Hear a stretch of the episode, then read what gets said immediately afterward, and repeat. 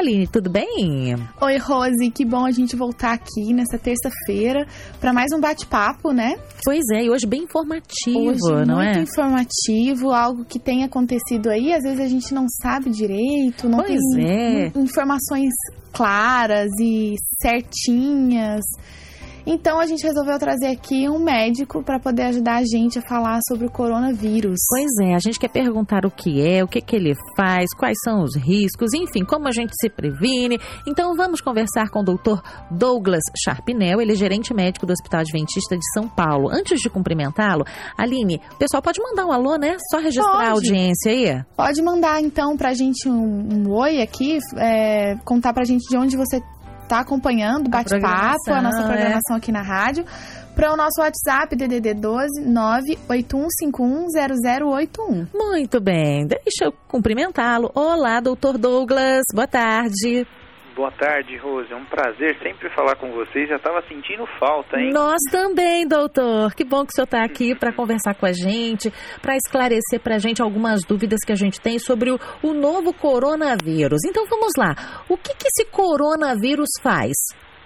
Na verdade, é um vírus novo que surgiu. Na verdade, não é um vírus novo, né? Já é um vírus existente, ele existe desde 1960, só que é uma nova variação desse vírus.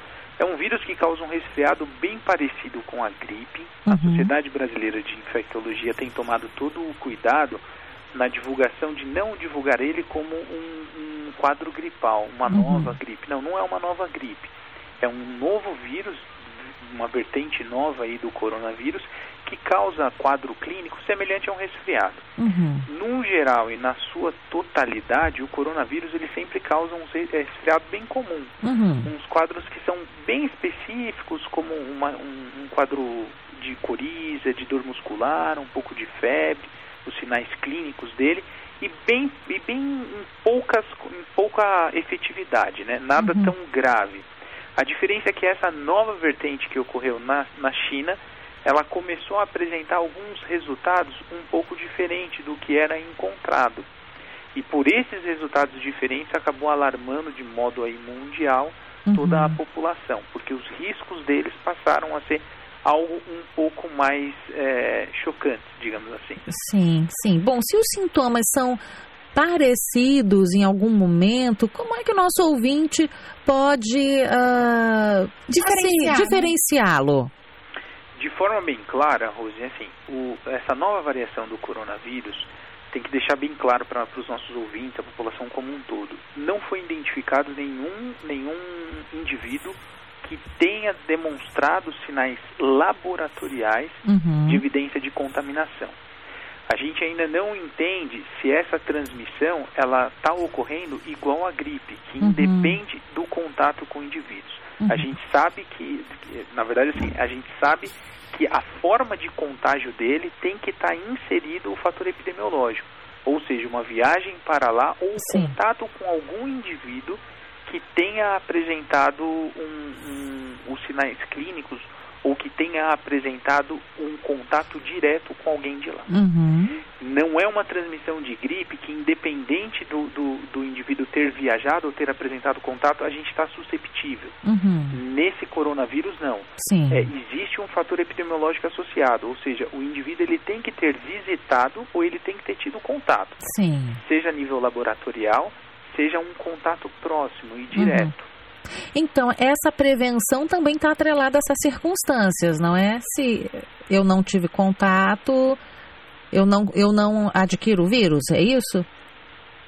Na verdade, se você não teve contato, o coronavírus dificilmente você vai ter, você vai manifestar a infecção por ele. Uhum. O que tem que o que tem que estar bem claro é o seguinte: o atual momento nosso é de controle e a forma de controlar são medidas preventivas. Então, Uhum. assim, sempre está lavando as mãos, sempre está higienizando, Uhum. não está dividindo pequenas coisas em, que tem contato com a cavidade oral com outras pessoas, porque essas são formas de, de, de contaminação que a gente tem uma ideia. Hum, poucas informações que a gente ainda tem de modo claro Uhum. sobre o coronavírus. Tudo está em estudo, porque é uma nova variação.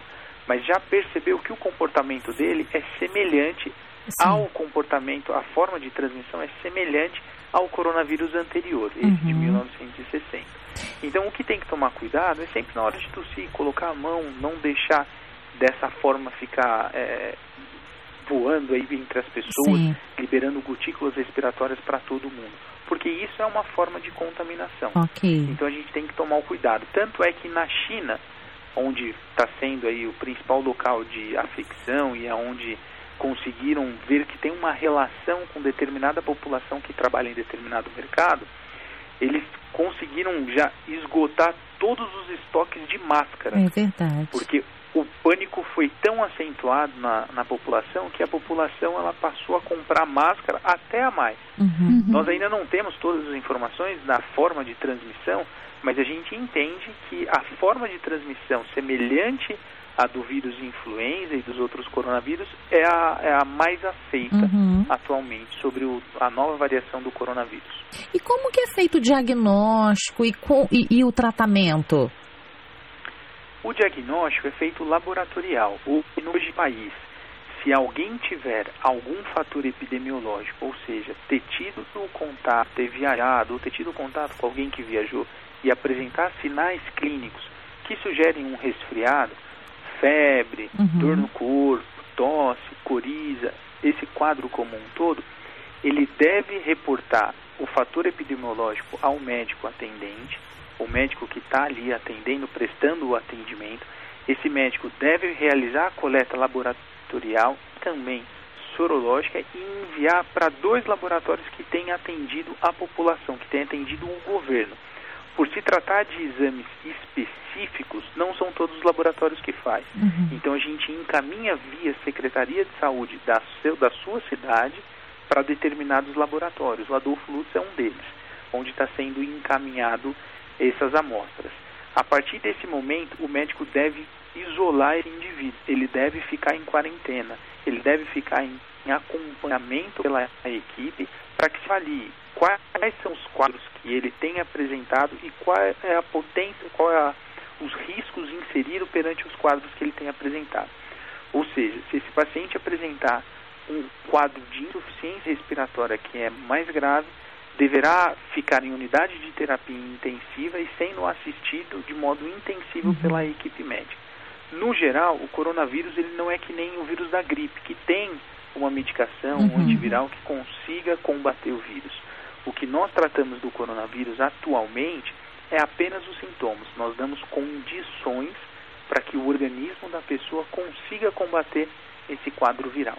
Não existe um tratamento e o a não ser tratar os sintomas, diminuir sintomatologia para que o próprio organismo consiga reagir e a forma de diagnóstico é laboratorial. Ok, muito bem. A gente bateu um papo com o Dr. Douglas Sharpnel, ele é gerente médico do Hospital Adventista de São Paulo. Ele arranjou um espaçozinho ali na agenda dele para trazer essas informações para o nosso bate-papo. Obrigada, Dr. Douglas, e até a próxima. Eu que agradeço, Rose, eu que agradeço a Rádio no Tempo. Precisando, pode contar com a gente. Deus Vamos. vocês. Vamos Sim, vamos combinar outras vezes aqui no bate-papo. Obrigada, Dr. Douglas. Até a próxima.